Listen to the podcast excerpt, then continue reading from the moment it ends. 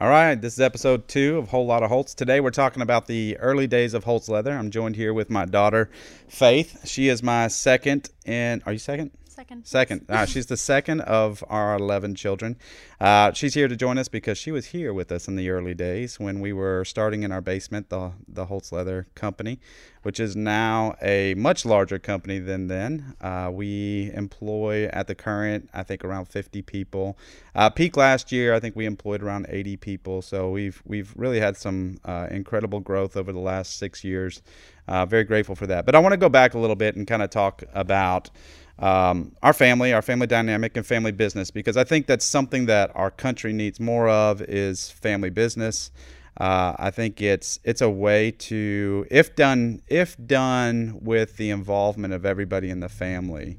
Uh, I think that it can be a great source of growing your family, uh, spending time together. Honestly, I mean, we, we spent an enormous amount of time together just brainstorming ideas, talking about um, the day, talking about what we want to, what our goals are, talking about, like right now, I mean, we're currently talking about Chattanooga, and we're discussing it as a family about opening a second retail store in, in Chattanooga. We found a, a great spot uh, within the last uh, month that's that's in Chattanooga on Warehouse Row, which is a beautiful building and we are we've put a, a letter of intent on it and we're going to go up there as a family and we're going to go look at it this weekend and see if it's a possibility for um, for our family business. And I think that uh, I think we need more uh, family businesses in in the United States. I think they're they're just um, they're just what's needed. And I think it can be challenging because business itself can be challenging. So there's a lot of different dynamics that go into it. And we hope to hash out some of those. But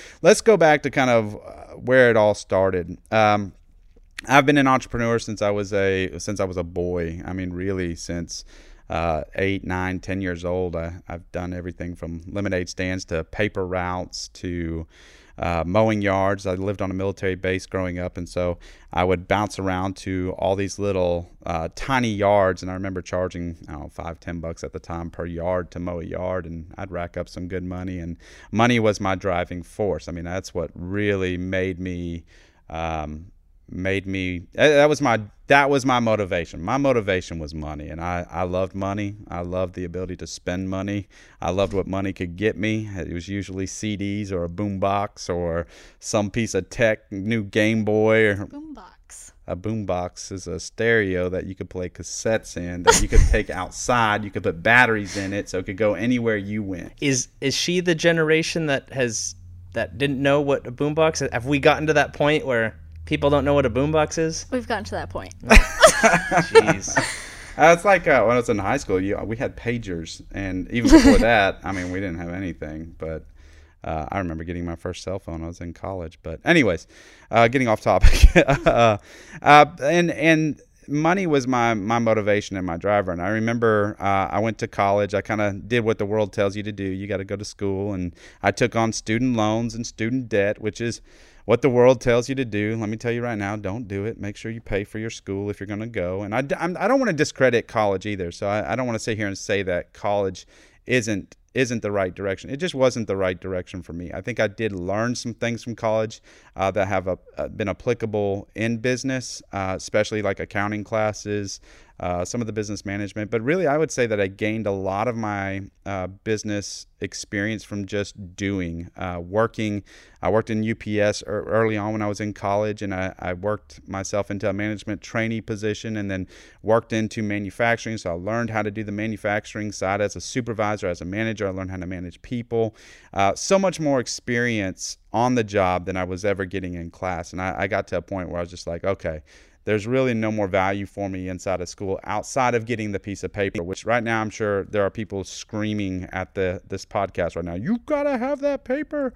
Uh, we've done okay without it um, and there are several other businessmen that have done well without it. Now i do think their college has its place and i think that it does uh, it is for some people uh, it just wasn't for me uh, I, in my third year, my junior year of college, I quit. Uh, I moved back to uh, our hometown of Huntsville, Alabama, where I knew I wanted to have my own business. We started a an eBay business in the early days of eBay. So this is when eBay was was really in its infancy, um, probably around the 2000 2001 time frame. Um, I was building a business around repairing laptops. So I would buy uh, I would buy laptops on eBay. I would get them in, and I would uh, put hard drives in them, hard drive caddies, and and just put new operating systems on them. And then there was this one day where I I bought this laptop, and I don't remember what kind of laptop it was, but I needed a hard drive caddy for it, and I couldn't find one. And finally, I found one, and I was like, I was like, it, it was like 50 bucks just for the hard drive caddy. And I don't think that I was going to be able to sell the laptop for more than 250, 300 bucks. And I went out to Colleen. I was like, I was telling her, I was like, I, have got this computer. This is the caddy. It's going to eat up all of our margin. All of our profit's going to be gone just by buying this one caddy. And she looked at me and she said, well, just tear it apart and sell it for parts. And it was like this light bulb moment. And it was like, oh, I immediately ran into the house. I took the laptop completely apart, which is what every boy wants to do. You want to go in and tear something apart. I tore the whole thing apart. All of a sudden, we had a keyboard, we had a screen, we had an LCD inverter, we had a motherboard, we had framing, we had all these parts. So I started taking pictures and put them on eBay.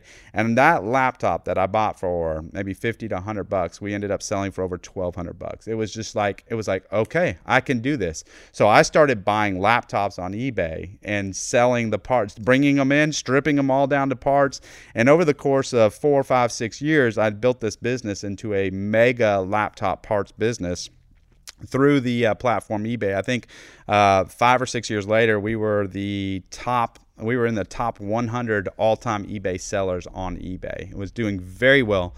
Uh, was very, very successful. Um, and things, uh, thing about business uh, that can really affect you, and what what was driving me was success. Was that and it may have had a lot to do with this world's mindset of that you had to go to college and i think i was still battling that because i didn't have my degree and so you know any conversation you go where you're meeting people they're like hey i mean faith you experience this. When when you meet somebody for the first time what do they ask you what are you doing for school? Yeah, where are you going to school? What are you going to do? And it's like, uh, and it was the same thing. And so people would meet you for the first time. It's like, so what do you do for a living? It's like, well, I sell on eBay. And they're like, oh, you can make a living doing that? And I think it, my pride was so big at that time that it kind of it kind of hurt me a little bit. And I was like, yeah, dude, I sell X amount on eBay right now. What do you think of that? No, I wasn't that ugly about it, but it, you kind of feel that way. Like, yeah, I didn't, I didn't fit the mold that you liked. I didn't go to college. I didn't get the piece of paper, but I'm doing all right. And it's just like, and then people were like kind of surprised, but, uh, but anyways, there was a lot of pride in my heart, and um, there was a lot of this, this feeling of I made myself successful.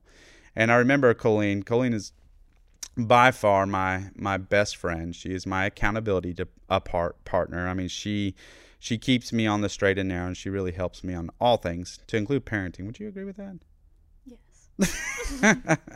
Anyways, we were uh, uh, I, we we were talking one night, and she's like, "Babe, I just I feel like." You've got a lot of pride in your heart. And she's not meaning this to be mean. She's just really concerned about the condition of my heart at that time uh, and I, I go out every single night and I walk our road and I pray and I just ask the Lord for, for wisdom and guidance on uh, how to be a better father and how to be a better husband and you know how to be a better businessman, how to get the things that I want. This was part of my selfish prayers. Um, and I remember one night when she told me this, I went out and was praying and I, and I said, Lord, I, I just pray that uh, if I'm prideful, that you do whatever it takes to humble me, because ultimately, I just want to do your will, uh, and I want to be a servant uh, to the Lord and to my family. And uh, that weekend, we had had a trip planned to go to um, to go up to. Gatlinburg? Oh yeah, thank you, Gatlinburg. And we were up in Gatlinburg, and I remember uh, we my wife was expecting our was it our fourth child or fifth? Do you remember? Levi. So it was our fourth. We were, ex- oh, it was before Levi. We were expecting our fourth child.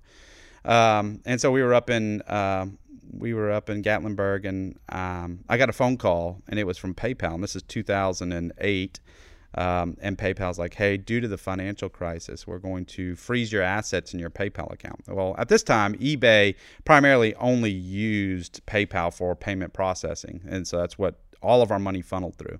And they were going to freeze our assets and our, all the cash in our account. We were a cash based business uh, until it reached a certain threshold. And uh, I told Colleen immediately, I got off the phone, I was like, this is not good. And it's like, we're not going to have money for a while because they wanted to build up to this level. It, I, I kid you not, it wasn't 15 minutes I got off the phone with uh, PayPal.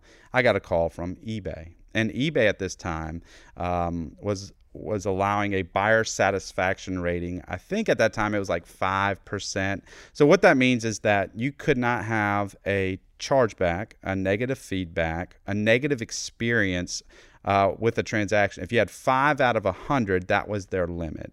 Well, my account rep got on the phone with me and he said, Hey, I just want to let you know that eBay is changing their policies and we're going to be moving from a 5% buyer satisfaction over the next 90 days to 3%.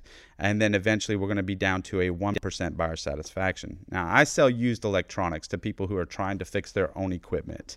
So we have an enormous amount of returns because people will buy something and realize, oh, it's not the right part. And so a refund would count as a, a negative transaction. Uh, and I remember telling my eBay rep, I was like, this is the end of the road for me. I mean, I'm not going to be able to be in business. And it was a it was a, a early lesson for not being all vested in one one platform uh, that I would definitely hold to later on when we start Holtz Leather. Um, but that same weekend, my wife and I are dealing with the news of, of the weekend and really feeling very, very heavy because I see the writing on the wall. It's starting to form. Um, and that same weekend, my wife miscarries our, our first our first miscarriage. Uh, and then I'll I'll just brief this up because a lot happens over the next six years, five to six years. I mean, a lot um, because of the type of person that I am. Uh, that I really fought against um, against losing everything, and and it's like, and really it was fighting against my own pride and my own self-made man mentality that I had. Uh, and over the course of six years, we ended up losing um, losing our business. Uh, we ended up had a big, a, a, beautiful home that we loved, and uh, we had to short sell it. Um, which, if you're not familiar with short selling, it means that you sell the house for less than you owe to get out from under it before they foreclose on you. Uh, and then there's a balance that's left, and that balance can either be written off by the bank, and or they could come after you and get it.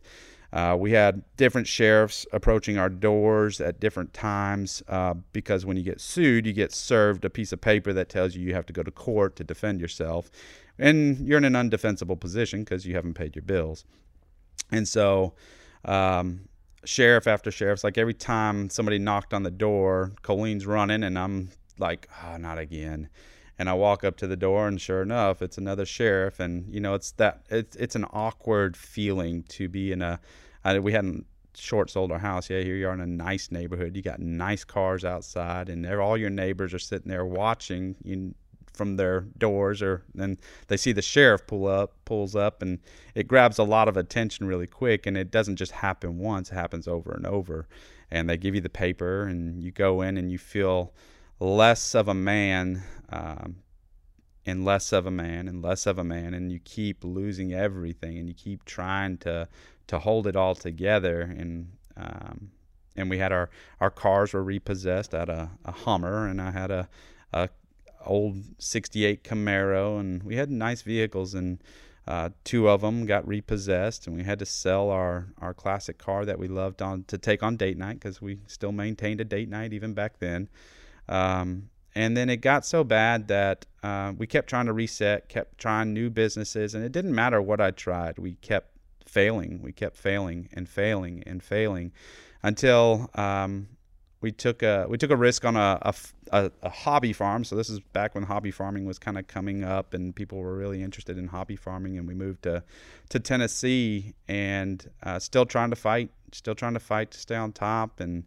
uh, I really felt like I made I made who I am. And uh, long story, but we ended up uh, getting an eviction notice on a rental house that we were at. We were totally out of money. We had nothing, um, and just completely broken. Um, two weeks before uh, the eviction, we had to be out of the house that we were being evicted from. We had animals, we had horses, and we had uh, goats. And I finally walk out on the road and I, I lay out on the road and I just cry out to the Lord and I said, Lord, I am, I am nothing and I am not the provider, and I recognize that you're the provider.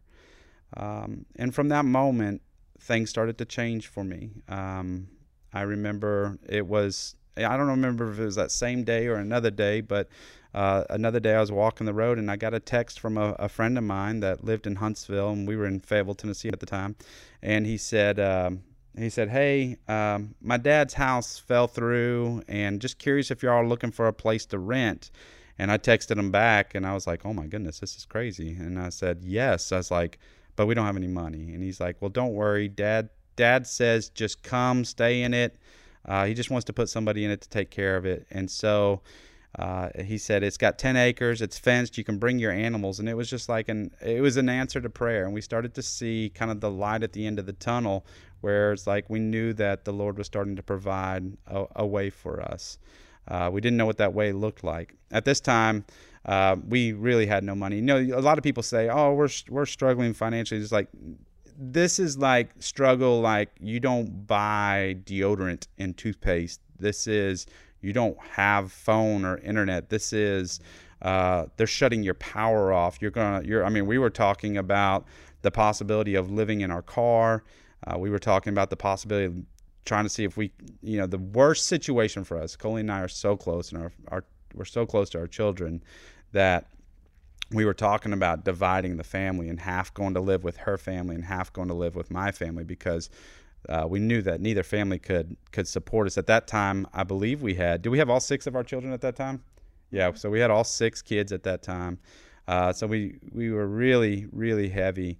Colleen, I had I had uh, almost given up on the the vision of entrepreneurship at this point. I was like, I'm getting a job. I did get a job.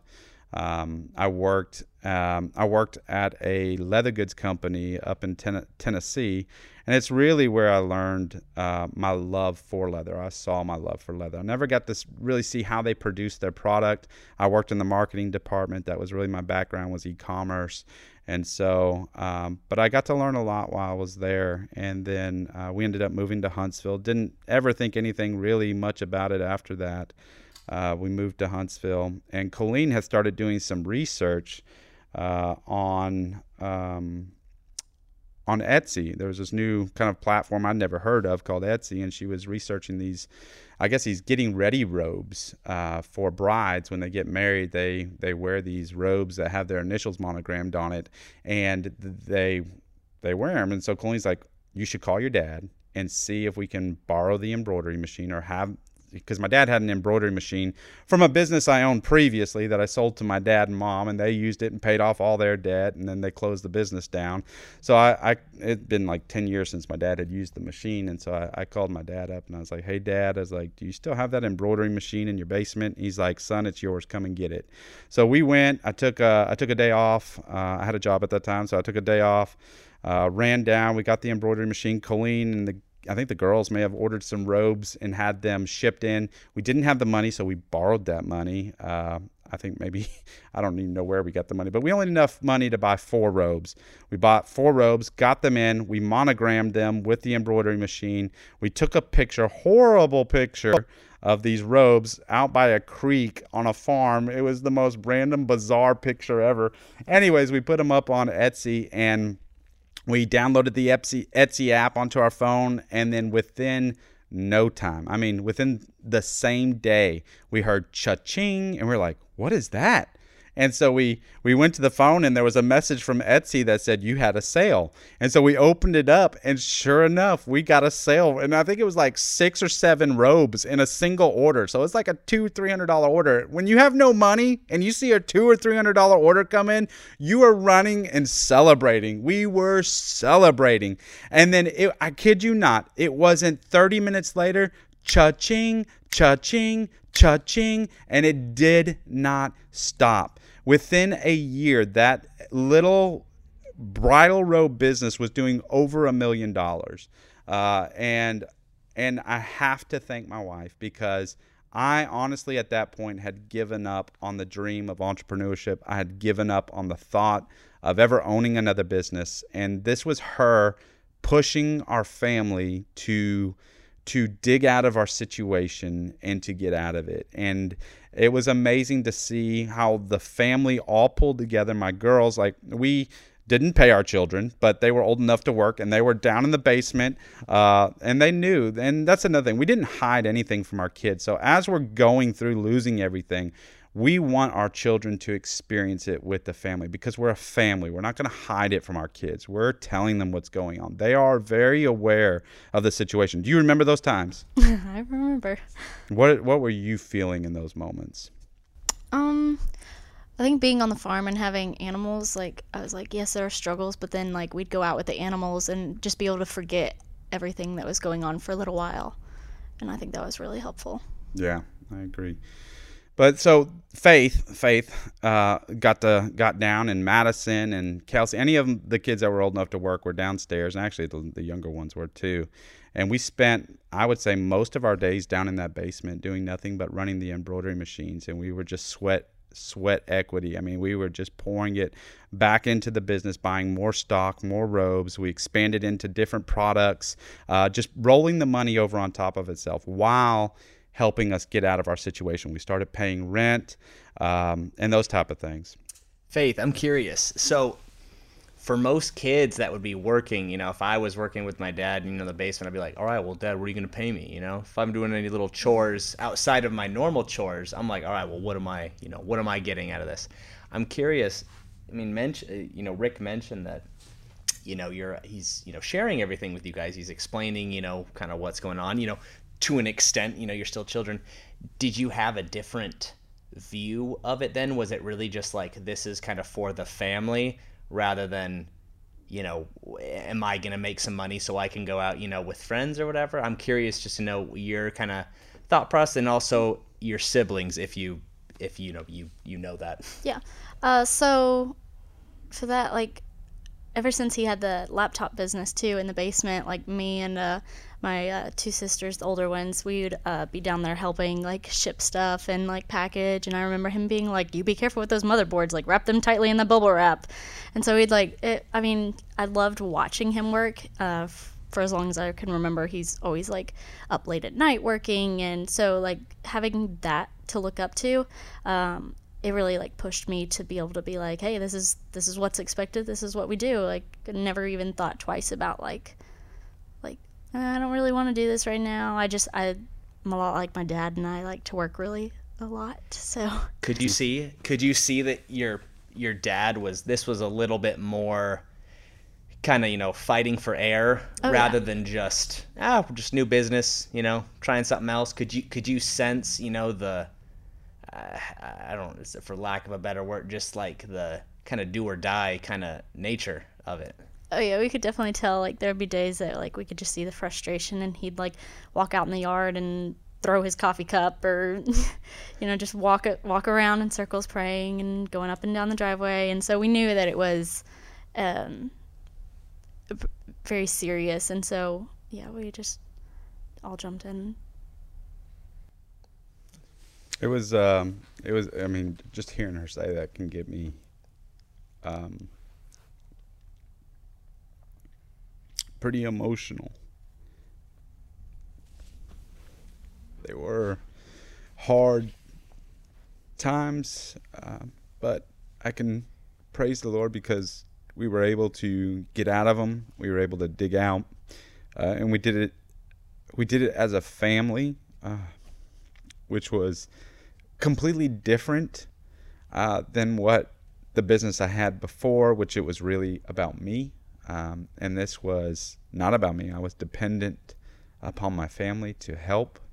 And I started to see business in a different light. I started to see this as this could be a heritage, something that we could do as a family together. And I really started valuing the time down in the basement shipping boxes together or trying to figure out a piece of equipment or uh, or answering emails together and talking about customer service and and talking about how to give the best customer service, how to engage with people, to think of others greater than yourself. So it's these life lessons that you're doing side by side while you're growing your business and and the Lord was generous and allowed it to just grow rather rapidly.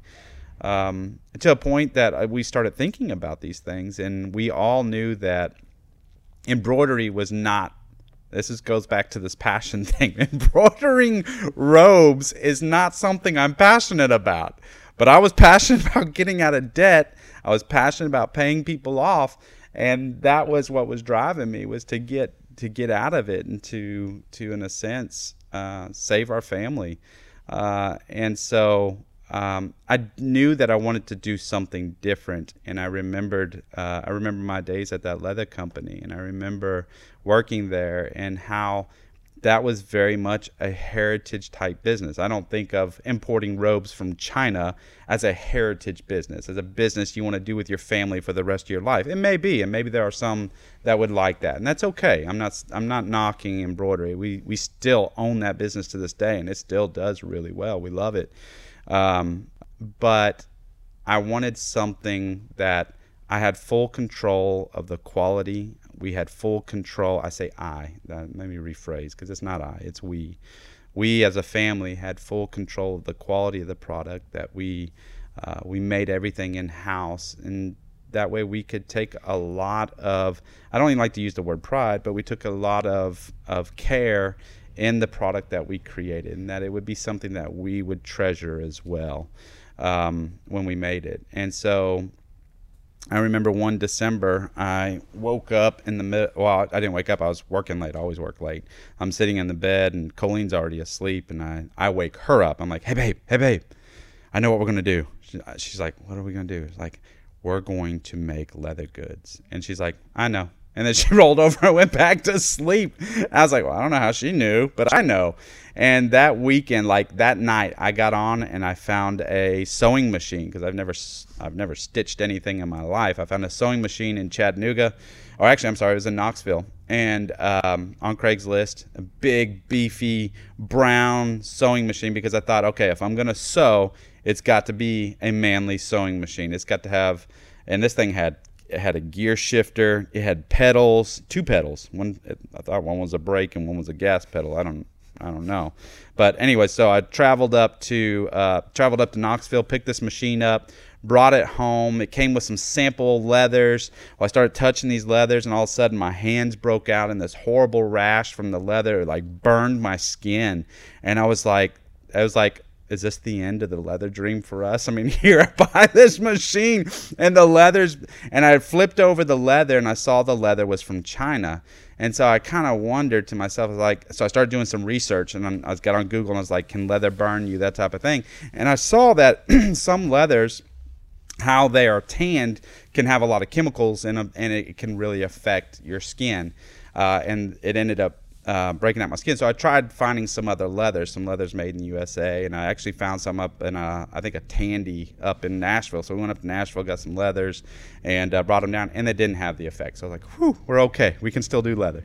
And then we started the process of teaching ourselves how to sew. We taught ourselves how to personalize. We taught ourselves how to cut, how to stitch. I mean, everything we taught ourselves. We bought books on Amazon. We just, as a family, started pouring our family into the process of learning because we knew we wanted to be experts. And it took a while. In fact, our very first leather product wasn't even a stitched product. It was a, uh, it was a, a, a keychain, a simple keychain with just a rivet because at that time I didn't have confidence in stitching. I realized that that manly sewing machine that I bought with the gear shifts, you know, I was gonna. Uh, it, it was an overkill for the type of products. Where it was the wrong machine. But so we still sell that keychain. we do. We do still sell that keychain. We call it the, The Tucker. The Tucker keychain. And Faith riveted many of those in our basement. and at this point, we're still in our basement. Uh, and we know that we don't want to take debt this time around. We're still at the same time running our, our heritage wedding business. So we're burning the candle at all ends. So understand this too that business when you own your own business, you're you're never you're never out of work. You're never not working. I mean, if you're at the dinner table, you're talking about it as a family. If you're out driving around in the car, you're talking about it as a family. If we're on date night with my wife, we're talking about business. This becomes your life. And so I knew this as part of our family dynamic is like, okay, we still have to be a family. How do we how do we blend all these things together to make it make it work well? That's a different episode. We'll talk about that later. Right now, we're talking about the emphasis of Holtz. So uh, we started teaching ourselves. I remember I, I prototyped our very first wallet. I brought it up to Colleen. I mean, I spent all day long cutting, sewing, designing, learning Photoshop. I taught myself how to use Photoshop, how to use Corel, uh, how to use different programs, how to how to how to do everything. And anyways, I I'm, I spend all day, and I mean all day, working on this wallet. I run it up to Colleen and I show her, and I'm like, "Babe, I got us a wallet. We're ready." And she looks at it, and she says, "That is ugly. Start over." And I remember just that sinking feeling of like, oh, that failure feeling of like, uh, a and I, sinking feeling. It was anger. okay, okay, Colleen, yes, yes, I was angry over the wallet. I was mad when when things don't work out the way I want. My initial reactions is anger. I was mad, and so there may have been. I may have even threw the wallet. I don't remember. But anyways, I stormed back downstairs and I started over. Uh, and we ended up creating a product that uh, that we did finally, uh, Colleen finally approved, uh, and we went up with, and it became a big seller, and and then it just started growing. But we took the profits from because we knew we didn't want to take debt. So we took everything that we started making from Heritage Wedding and we started turning it over into buying leather, buying leather equipment, and uh, paying for marketing and doing all this to grow this leather business. That being the heritage business that we wanted to grow. That being the end goal in mind. I remember uh, when we fired, fired, hired, sorry, wrong word, hired our first employee. Um, I remember bringing her into our basement. Like we were, it was. there's some funny stories I could tell you about the uh, people coming to work at our basement. But anyways, I remember walking her back to this little room where we had two or three cowhides, and we're like, "Yeah, we're gonna do leather one day. This is this is what we're working towards." And uh, it's interesting. She actually still works with us uh, uh, today. She she does some weekend work for us. You know, six seven years later. But uh, that first that first initial uh, thing of of like this is where we want to be. Uh, and that's what we worked on. We made that our goal, and we started pouring everything back into it. And it wasn't long. Uh, we ended up having to get a building. We had four or five people, I think up to six people, working in our basement at Doug Hill. Is that right? About six people. Mm-hmm. Working in the basement at Doug Hill, and then from Doug Hill, we. Um, It's not Doug Hill. oh, I'm sorry, Doug Hill's where we are right now. It was off the Parkway. We moved to a building off the Parkway. We went from Bob Wade to the Parkway. Yeah. yeah, Bob Wade to the Parkway.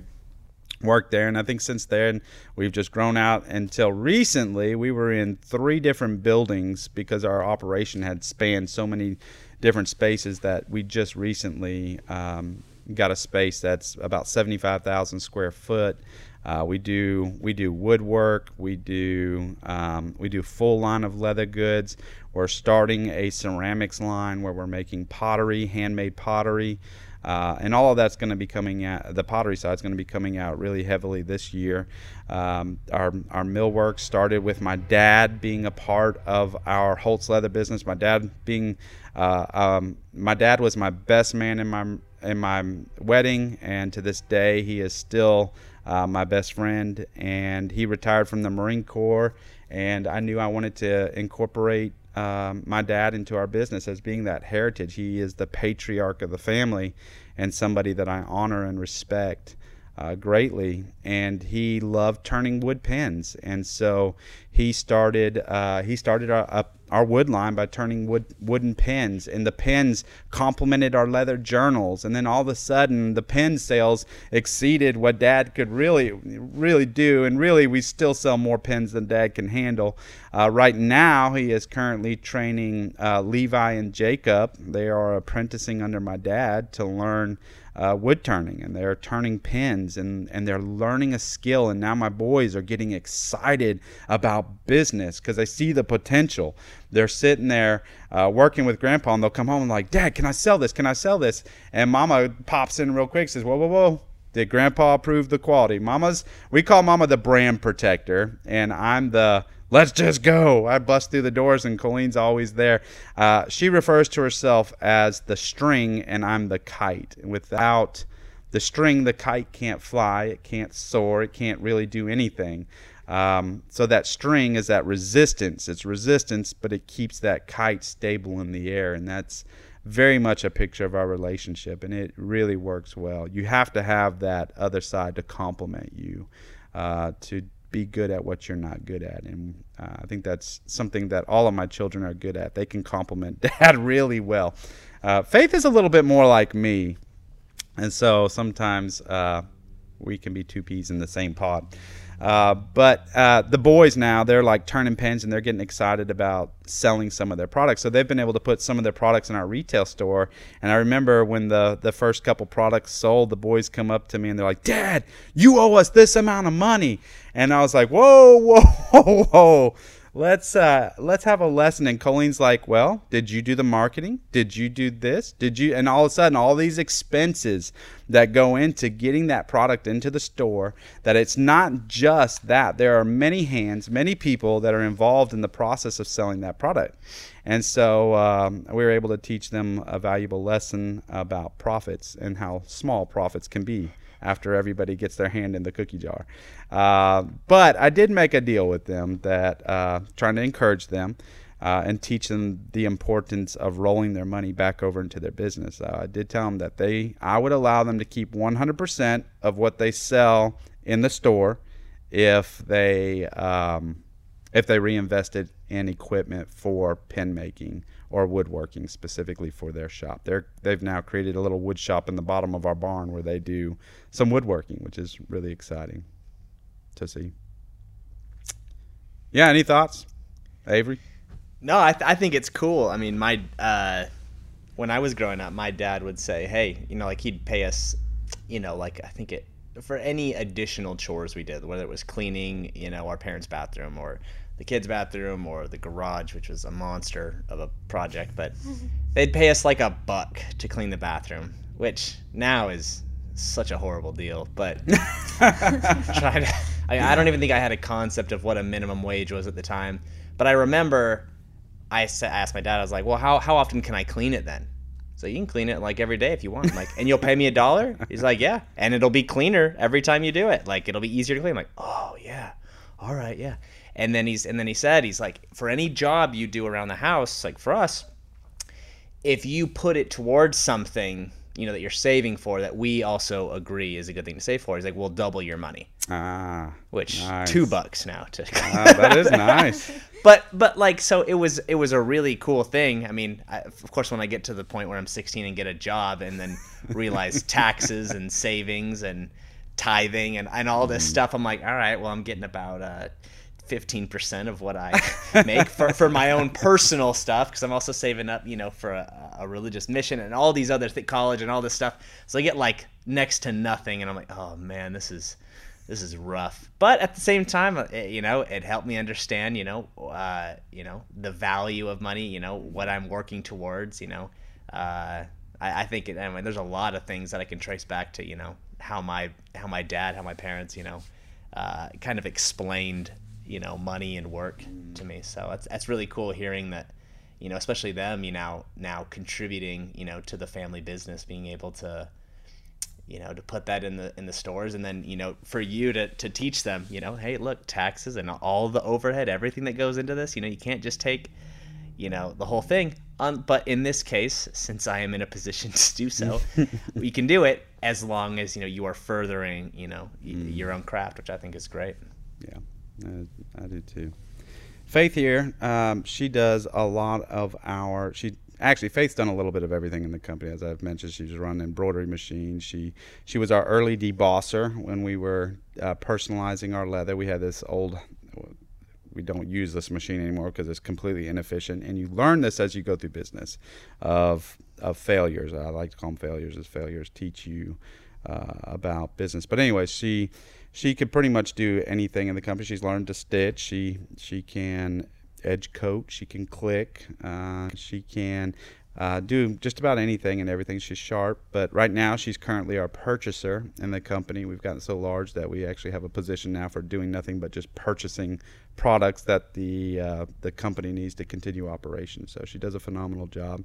She's a blessing to have, and um, who knows where she'll end up one day. But she's doing a great job now, and we're proud of her. But, anyways, thank you for listening to this episode. Be sure to follow us. We lo- we love to tell stories. We tell uh, one thing we are we're very transparent, and we always have been. We're transparent with our kids, and we're transparent on social media as well. Uh, what you see is what you get, and that's one thing about that I've learned after losing everything is like I realized earlier i was different people at different places. If i was at work i was one person. If i was at church i was one person. If i was at home i was a different person.